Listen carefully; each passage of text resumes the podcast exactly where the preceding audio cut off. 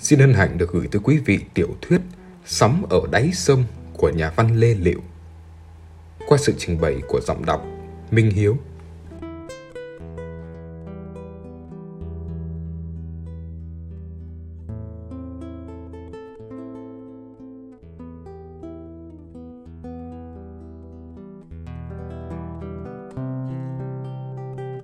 Tiếng sấm như tiếng bom nổ ngang trời giữa trận mưa rào vào sẩm tối là trận mưa ra cơm ra gạo.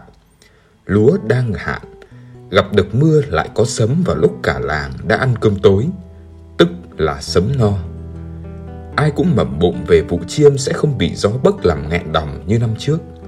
Lạy trời, lạy Phật, cứ điểm này năm nay làng sẽ không bị đói. Nhưng bản chất người dân vùng này chỉ kêu toáng lên khi bị mất, còn lúc được họ lại thầm thì như kẻ ăn vụng. Vì thế mà xóm làng vẫn im lặng trong cái được lớn sẽ đến nay mai. Còn hắn thì lại mất đi sự xôn xao về một đám cưới sẽ được tiến hành trong bất cứ hoàn cảnh nào. Tất cả đã mất rồi.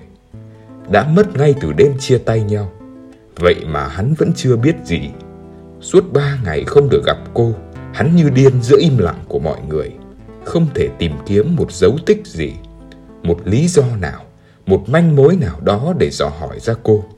Duy chỉ có trường mẫu giáo, gặp ai dù người lớn hay trẻ con hỏi về cô Hiền, hắn đã biết tên cô, đều được trả lời một tiếng gọn lọn.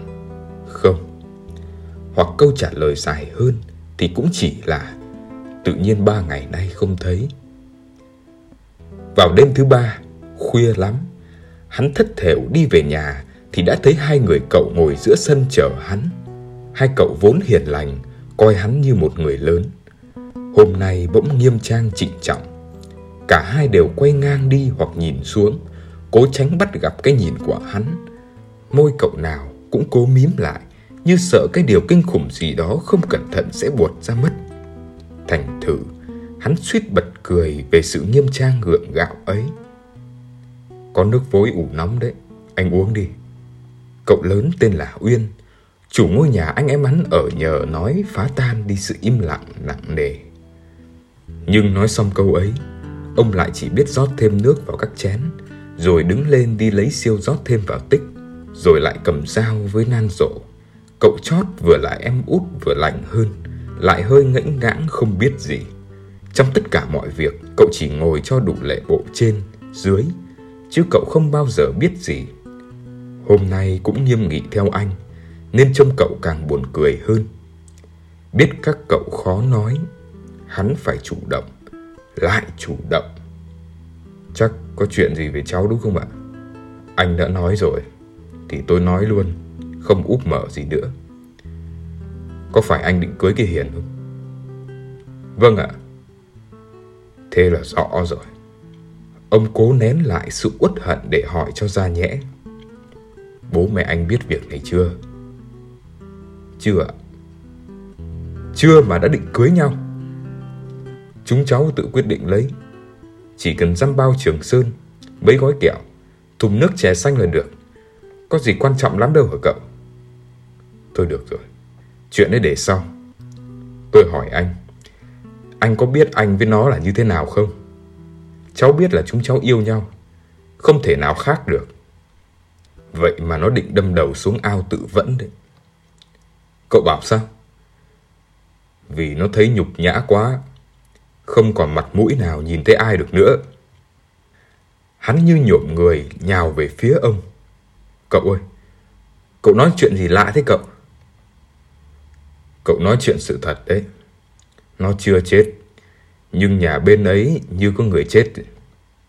Tự bố mẹ cô ấy hay có kẻ nào định phá hoại chúng cháu? Cậu nói đầu đuôi cho cháu nghe đi. Cậu đang nói đầu đuôi đây. Không có ai phá cháu cả. Tự cái hiền nó thấy nhục quá. Tự hiền. Khi nó biết nó là cô của anh. Hiền, Hiền là cô của cháu hả cậu? Cô mà lấy cháu thì khác gì họ nhà tôm đâu. Cháu với Hiền mà có họ. Bao nhiêu năm nay có ai nói gì đâu. Mẹ anh đi lâu rồi, có thể không biết. Các cậu cũng có cái khuyết điểm là khi anh em cháu về đây không đưa các cháu đi nhận họ. Còn các cháu, nhẽ ra khi tìm hiểu ai ở làng này phải nói các cậu các mợ. Làng này đụng vào đâu cũng có họ cả. Nhưng cậu hỏi thật nhé, cháu với cô đã có va chạm gì chưa? Có rồi ạ. Có sâu sắc lắm không? Có ạ. Thế thì hỏng thật rồi. Ông lại quay mặt đi nén hơi thở dài, cố kìm nén sự bẽ bàng. Còn hắn lại muốn nhanh chóng biết mối liên quan họ hàng này đến mức nào để còn lo liệu. Cậu ơi, cháu với cô ấy có họ như thế nào? Mấy đời rồi ạ? Được rồi, cậu sẽ nói. Nhưng mà cậu hỏi, cháu phải nói cụ thể ra. Nó sâu sắc là sâu sắc như thế nào? Đến lúc này hắn biết là hắn không thể nói thật được nữa. Chúng cháu có ờ, cầm tay và hôn. Hôn nhau rồi. Ông sững sốt hỏi. Um, vâng, cháu có hôn vào má cô ấy một cái. Ờ, vào má còn được. Nhưng mà thế còn sàm sỡ gì nữa không? Ờ, không ạ. À. Cháu với cô ấy cũng mới làm quen nhau. Mà cô ấy cũng rút rát lắm. Ông thở phào. Ở nông thôn đâu có được tân tiến như trên thành phố. Mới gặp nhau lại rút rát sao đã đòi cưới. Cháu muốn có người trông nom các em cháu để cháu tập trung học hành ạ. Thế cũng còn may đấy. Bây giờ cậu nói cho cháu nghe biết tại sao không được lấy nhau. Ông cụ tổ nhà này tên là Phải. Cụ Phải đẻ được bảy người con. Ba trai, bốn gái. Đến bây giờ là thành bảy chi. Cậu chỉ nói hai bên chi nhà mình với chi bên nhà cô Hiền thôi. Nhà mình thuộc chi cụ Hiền, còn cô Hiền thuộc chi cụ Hòa. Cứ tính chi mình ra đã. Cụ Hiến đẻ ra cụ Tý, còn bốn cụ nữa, nhưng cậu chỉ tính các cụ dọc xuống đến nhà mình. Cụ Tý đẻ ra cụ Nhạn, cụ Nhạn đẻ ra cụ Lịnh, cụ Lịnh đẻ ra cụ Mục, tức là bố của mẹ anh với cậu. Thế là mấy đời, để cậu tính lại từ đầu. Cụ phải một đời, cụ Hiến là hai, đến cụ Tý là ba, cụ Nhạn là bốn, cụ Lịch là năm, cụ Lịnh đẻ ra cậu Mục nhà mình là sáu, đến cậu với mẹ anh là bảy, đến các anh là tám, thế còn bên kia nhé. Ông bấm đốt ngón tay nhẩm đi nhẩm lại rồi quát lên hỏi cậu chót. Cậu chót cũng bấm đốt ngón tay rồi khẳng định chính xác với cậu Uyên và cậu Uyên nói cho hắn nghe như sau. Chi bên kia Đến đời cô Hiền là thứ bảy. Tức cô Hiền ngang vai với mẹ anh có đúng không? Nhưng mà luật của nhà nước cho phép năm đời đã được lấy nhau rồi mà cậu. Luật nhà nước là cho nơi khác, Để chỗ tỉnh thành người ta theo. Còn làng này chín mười đời mà bằng vai phải lứa là không được lấy nhau. Huống hồ cháu lại lấy cô. Hắn vùng dậy định đi. Cháu phải đến nhà cô Hiền. Cần thì chúng cháu đem ra chính quyền anh cứ bình tĩnh ngồi nghe cậu nói đã. Bên nhà ấy không có ai đâu. Đi làm gì cho mất công. Hắn lại thấy người mình như rời ra. Vâng, thôi cậu nói cho cháu nghe đi. Mà sao cậu biết tất cả mọi chuyện? Thì anh cứ bình tâm lại đi đã. Vẫn giọng dề già của ông kể cho hắn nghe chuyện xảy ra ở nhà Hiền lúc rạng sáng ngày hôm kia. Ông kể rất đậm đà, rất khó chịu song hắn lại không thể bỏ qua những chi tiết mà chỉ hắn với Hiền biết chính xác.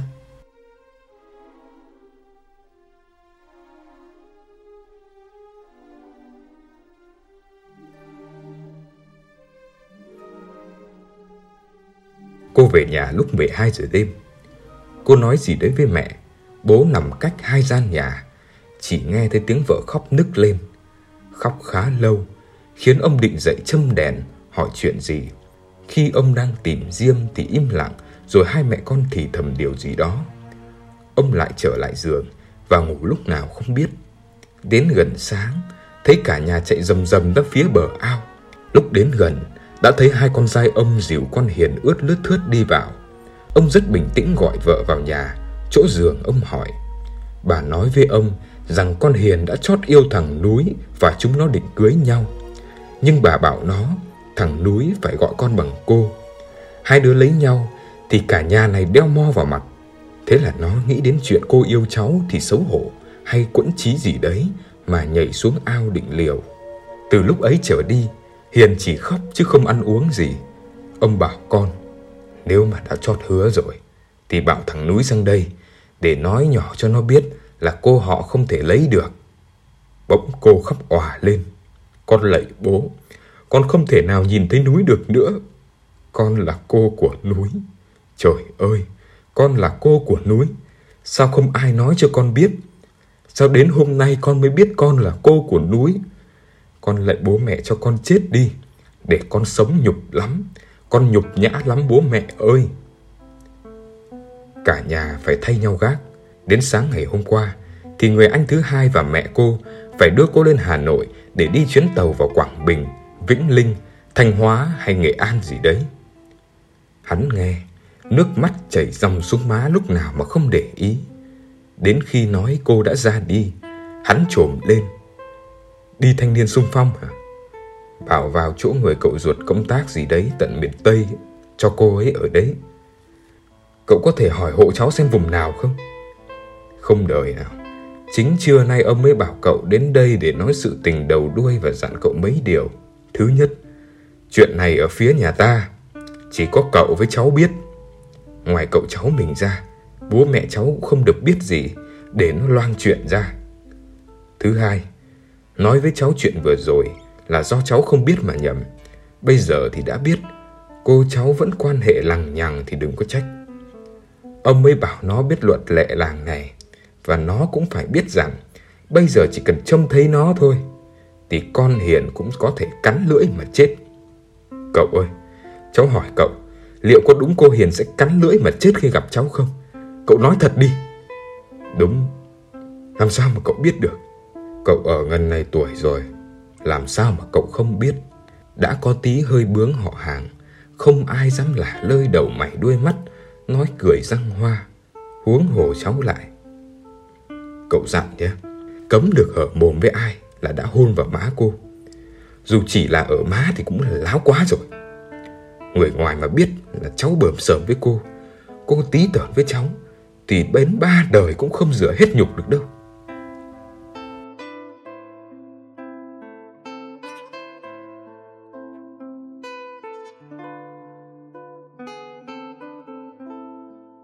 Suốt mấy chục năm nay, hắn vẫn khăng khăng bảo đấy là tình yêu chân chính. Nhưng thói quen như một luật lệ nghiêm ngặt của làng vẫn không thể chấp nhận cho bất cứ ai vượt qua cái ranh giới hết sức tùy tiện và mơ hồ mà lại vô cùng chặt chẽ, chặt chẽ đến độc ác. Nếu mỗi con người có khả năng tự khám phá và kẻ độc ác đến đâu thì cũng có lúc thành thật với chính mình thì hắn cũng có chút khả năng ấy. Không phải tất cả nhưng cũng có một vài lần nằm trong trại giam, hắn đã tổng kết về hắn. Hắn nhận ra sự buông thả quá sớm, dẫn đến vấp ngã đau đớn đầu tiên trong đời hắn. Hắn phải chịu. Nhưng còn Hiền, Hiền điêu đứng, cay cực ra sao? Cô và con hắn còn hay mất? Nếu còn thì giờ này trôi giạt nơi đâu? Cuộc đời tan nát của cô, dù sao hắn vẫn là kẻ gây ra làm sao hắn lại là kẻ vô tội được. Những buổi chiều khi bóng tối nhập nhoàng phủ xuống bờ mương, hắn thẫn thờ như kẻ mất hồn ra ngồi ở phía bụi tre đầu làng, nhìn những tay gai mắc mớ vào chiếc màn hôm nào hắn đã từng gỡ. Không còn nữa. Mùi thơm ngào ngạt của cánh đồng lúa đang trổ bông trộn với mùi khói bếp lan ra từ những mái lợp luồn vào hơi thở của hắn. Hắn như thấy mình hụt hơi dã rời giữa mờ mịt màn đêm không còn gì ở những hàng rào nữa. Không còn gì ở những đám cỏ ngã diệp xuống màn đất bờ mương. Càng nhìn, càng mất, càng mong, càng tuyệt vọng. Hắn muốn lao đầu xuống lòng mương. Còn ba đứa em và mẹ đang nặng nề để lại cho ai? Bỏ đi tìm cô, đi không cần chỗ đến, tìm không cần thấy, cứ thế đi thật xa chỗ này nhưng còn sự im lặng thương xót và những cái nhìn thông cảm tha thứ của người cha và người anh ruột cô hắn có bỏ qua được không cậu uyên ngày nào cũng lo cho hắn cũng như chính cậu có lỗi cậu muốn làm bất cứ việc gì để xoa dịu nỗi đau buông thả của hắn có thể bỏ qua được không rồi bỏ học ư? Gần một tuần qua, các bạn chia nhau chép tất cả các môn. Các thầy cũng đến thăm và giảng những bài tập toán, lý rất khó và dặn. Em cứ cố giữ gìn. Khi nào khỏi ốm đến lớp, các thầy phụ đạo thêm cho. Tất cả những hình ảnh, tất cả những tình cảm của bao nhiêu người vẫn cứ quấn quýt quanh người hắn, cứ ở ngay trước mặt hắn. Có thể bỏ qua tất cả, lạnh lùng với tất cả để ra đi được hay không? Hắn không thể dứt bỏ những dằn vặt ấy, cũng không thể lý giải được cái gì rõ ràng, một cái gì cụ thể khiến hắn còn đến trường và lo toan cho các em. Hắn cũng có thể trở thành một con người tự xóa đi tất cả những lỗi lầm đầu tiên bằng sức học hành và sức lao động cần mẫn của mình nếu như không có một buổi chiều tháng tư năm ấy. Cái buổi chiều cuối tháng tư nóng rực lên mà tê tái khi hắn nhìn thấy bốn người đi xe đạp thay nhau lai cáng và bảy chiếc xe đạp khác lai nhau. Tất cả 15 người đưa xác mẹ hắn về chôn cất ở quê ngoại.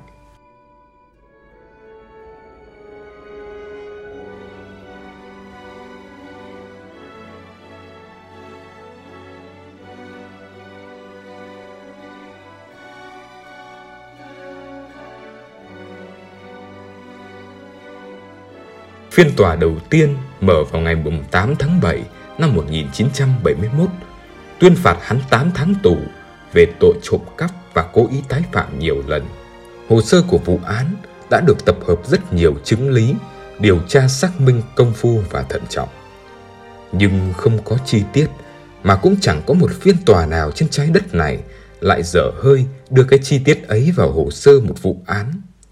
Chi tiết ấy xảy ra vào ngày thứ năm kể từ khi chôn lấp mẹ hắn xong.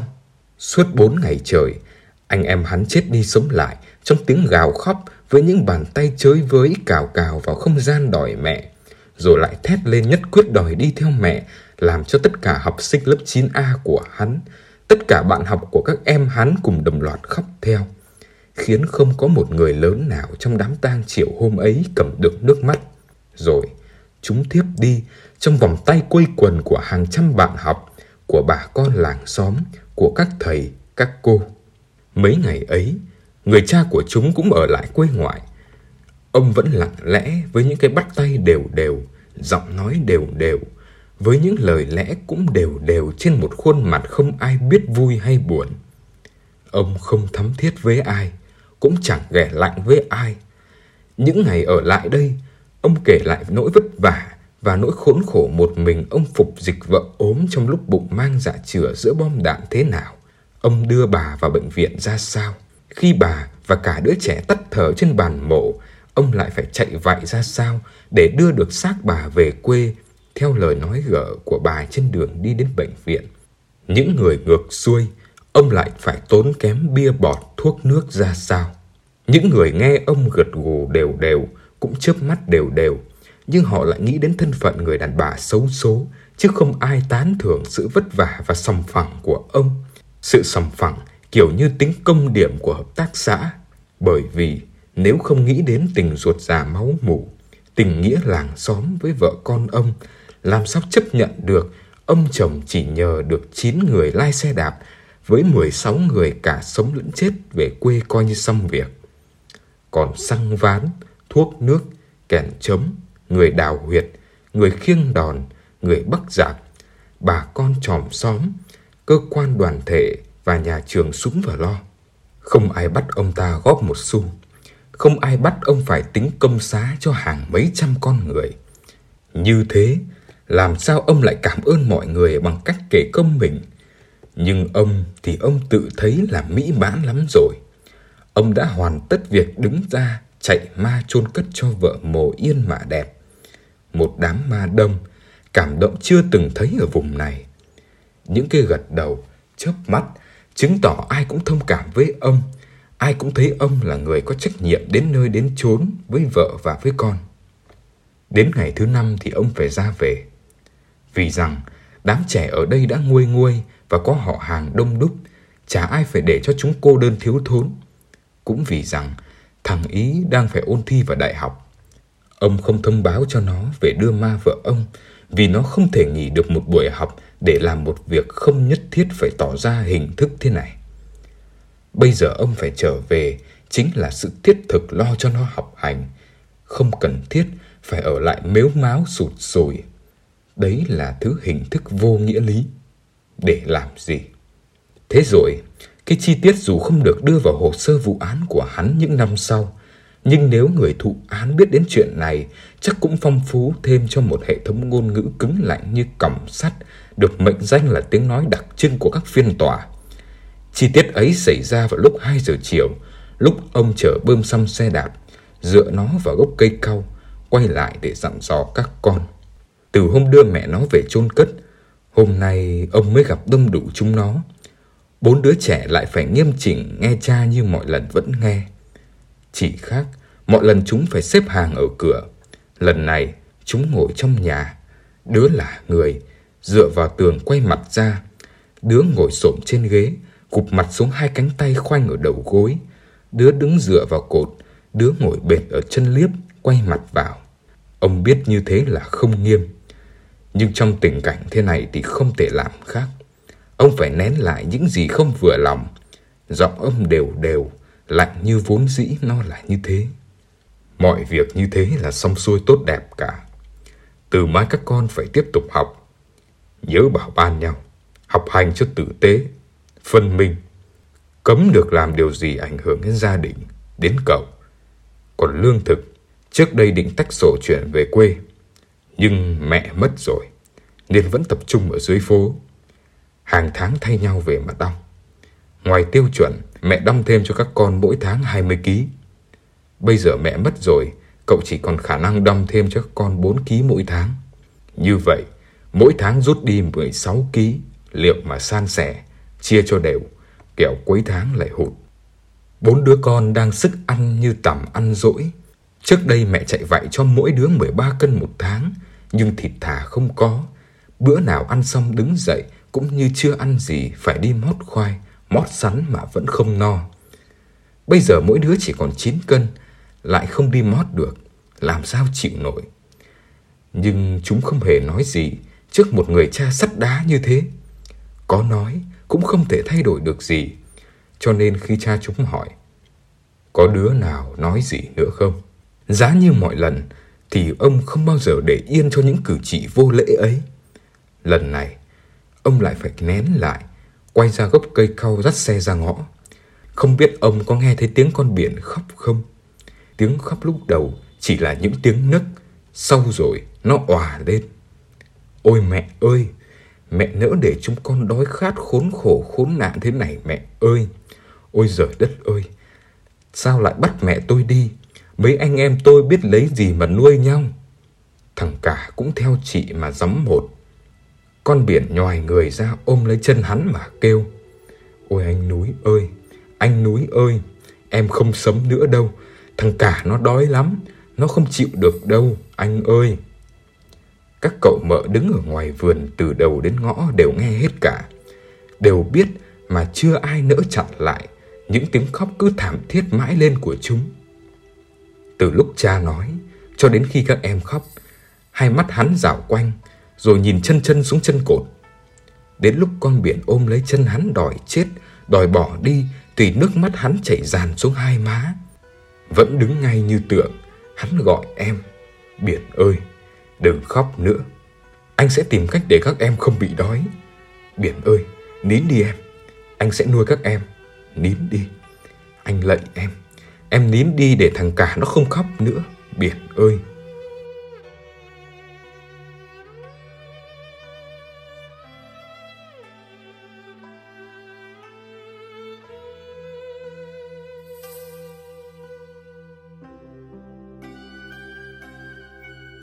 Nhưng hắn chưa kịp làm gì được để nuôi các em.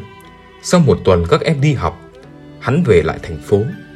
Hai ngày tìm bố ở Thủy Nguyên và nơi sơ tán không thấy. Phải đợi thêm hai ngày nữa thì bố mới đi công tác về. Mới lấy được sổ gạo đi xếp hàng. Cửa hàng lại đóng cửa, phải chờ thêm một ngày nữa. Vừa chọn hai tuần nghỉ, khi hắn đến lớp, mỗi ngày hắn phải ở lại thêm 2 giờ để thầy, cô và các bạn giỏi giang bù những ngày hắn bỏ học.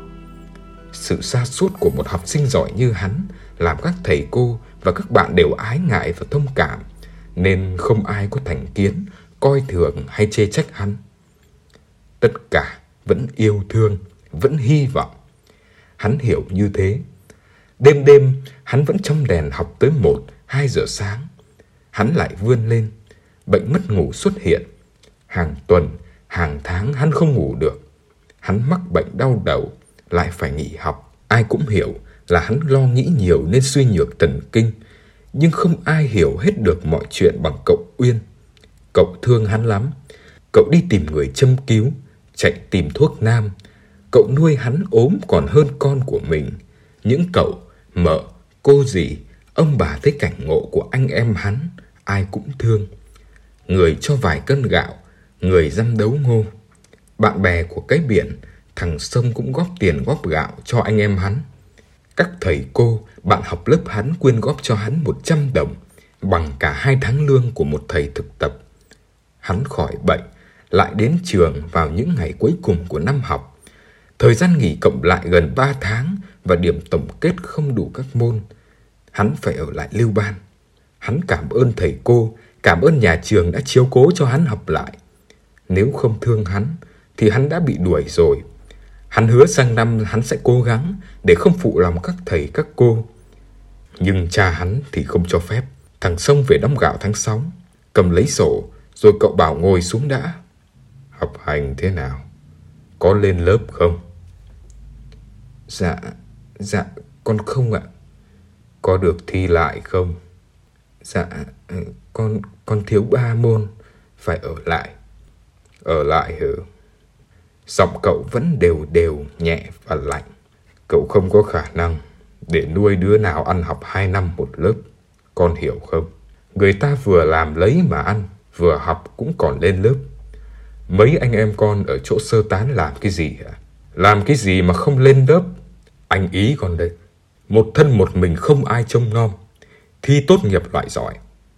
Thôi, không học được. Tự đi kiếm lấy công việc mà làm ăn. Còn thằng núi thế nào? Dạ, à, con không thấy anh ấy nói gì ạ. Nó học giỏi nhất nhì trường huyện. Chắc không phải học lại. Nếu có ở lại thì cũng phải bỏ. Tự đi kiếm lấy việc mà làm. Từ nay quần áo, giày dép và tất cả các khoản chi ngoài tiêu chuẩn gạo và thực phẩm, các con phải tự lo lấy. Đừng bao giờ mở miệng ra xin cậu, con có hiểu không? Thằng Sông về chỗ sơ tán, đến giữa tháng 7 may mắn cậu Uyên nhờ người chạy vạy cho đi học lái tàu hút bùn. Còn hắn không thể học lại, cũng không thể bỏ mặc hai đứa em bơ vơ đói rách. Lúc đau đớn mất mẹ, hắn đã dỗ dành các em. Nín đi, nín đi các em ơi, anh nuôi các em. Suốt mấy ngày đêm tha thần trong nỗi buồn và lo âu, cuối cùng hắn cũng quyết định. Khi về nhà với cậu thì cứ lên lớp 10, rồi sang năm sẽ trượt đại học cũng không sao. Cốt làm thế nào kiếm được miếng ăn cho các em tiếp tục theo học. Tháng 9 về đong gạo, người cha hỏi. Năm nay con học hành thế nào? Lên lớp 10, con vẫn sợ môn hình học không gian. Cố mà đỗ vào đại học như anh ý năm nay. Đỗ gần đủ điểm đi nước ngoài của ngành hàng hải đấy. Đỗ được như thế cũng không phải chuyện dễ dàng. Con đừng làm gì ảnh hưởng đến cậu như thằng Sâm. Nó làm cho cậu xấu hổ mỗi khi ai hỏi chuyện học hành của các con. Con có hiểu không? Con có hiểu ạ. Hắn hiểu. Từ nay hắn phải tìm cách để nói dối mọi người. Nói dối cha hắn để cha không cắt khoản 5 đồng một tháng và cắt tiêu chuẩn gạo cho mỗi đứa như đã cắt của thằng Sâm. Nói dối các em để chúng không vì anh mà bỏ học. Nói dối các cậu, các mợ, các thầy, các cô. Hắn xin nhà trường cho hắn làm thủ tục chuyển về trường cấp 3 Kim Thành hoặc An Dương gì đấy. Biển nó mà dò hỏi thì cũng không thể được. Nhưng làm gì bây giờ? Đi mót và ăn xin thì cũng không thể được rồi. Đi làm thuê. Ở đâu? Việc gì? Tất cả các công việc bây giờ là của hợp tác xã. Làm tập thể, chi công điểm. Có gia đình nào lại đi mướn người làm thuê riêng cho mình? Những hình ảnh của những người bà gồng gánh, những bao bọc lầm cổng trên những chuyến tàu đêm mà hắn gặp ở ga Phú Thái, ga Dụ Nghĩa, ga Hỗ lấp lóe trong đầu hắn. Hắn quyết định xin chuyển về trường An Dương bởi vì sự lóe sáng ấy. Sau bao nhiêu khả năng không thể thực hiện, hắn nghĩ cách ấy là tốt nhất. Từ nơi sơ tán về ga hỗ hơn hai chục cây số, không thể đi bộ. Hắn trọ học để giành được suất gạo cho hai em là hoàn toàn yên tâm. 27 cân gạo và 15 đồng mỗi tháng là chúng nó sống được rồi. Hắn xuống bàn với cậu mợ và các em vào trưa ngày thứ bảy như sau. Thầy giáo cháu năm ngoái chuyển về bộ, năm nay về làm hiệu trưởng trường cấp 3 ở An Dương. Cháu về đấy được học bổng. Thầy bảo mỗi tháng được 22 đồng, với tiêu chuẩn gạo là 15 cân. Thế là cháu sống dư dật rồi. Cậu mợ suýt xoa, kêu là may mắn phúc đức quá, phải giỏi giang lắm mới được như thế. Các cậu mợ thở phào như bớt được một gánh nặng. Dẫu sao, chẳng bao giờ tụi hắn quấy dày, ăn đẽo cậu và mợ, nhưng các cháu mà nheo nhóc, cậu mợ sao đành lòng được. Thôi, thế thì may quá, phúc đức quá. Con biển thì thào nghi ngờ. Phải là cán bộ, bộ đội thương binh chuyển ngành học ở đại học và ở trường chuyên nghiệp mới được như thế chứ. Đấy là chính sách chung, còn đây là ở riêng thành phố này. Người ta trợ cấp cho một vài trường hợp thật đặc biệt, khó khăn quá. Nếu không, những học sinh ấy sẽ bỏ học. Nhưng cũng chỉ có vài ba suất rất đặc biệt thôi. Không ngờ người ta lại phổ biến rộng. Thằng cả thì lo lắng. Thế, thế anh không ngủ ở nhà à? Hàng tháng ai sẽ về phố đâm gạo? Con biển mắng em hỏi những chuyện lặt vặt. Cậu mợ thì mắng nó không biết mừng cho anh, lại lo những chuyện không đâu. Cậu bảo hai chị em ở nhà như thế sướng quá. Mỗi tháng 27 cân gạo, gần 20 đồng bạc tiêu pha. Hơn hẳn cái tiêu chuẩn của ông chủ tịch xã rồi còn gì. Tối hôm ấy cậu làm con gà, mua nửa cút rượu, gọi là liên hoan, mừng cho cháu được học hành tấn tới hơn người.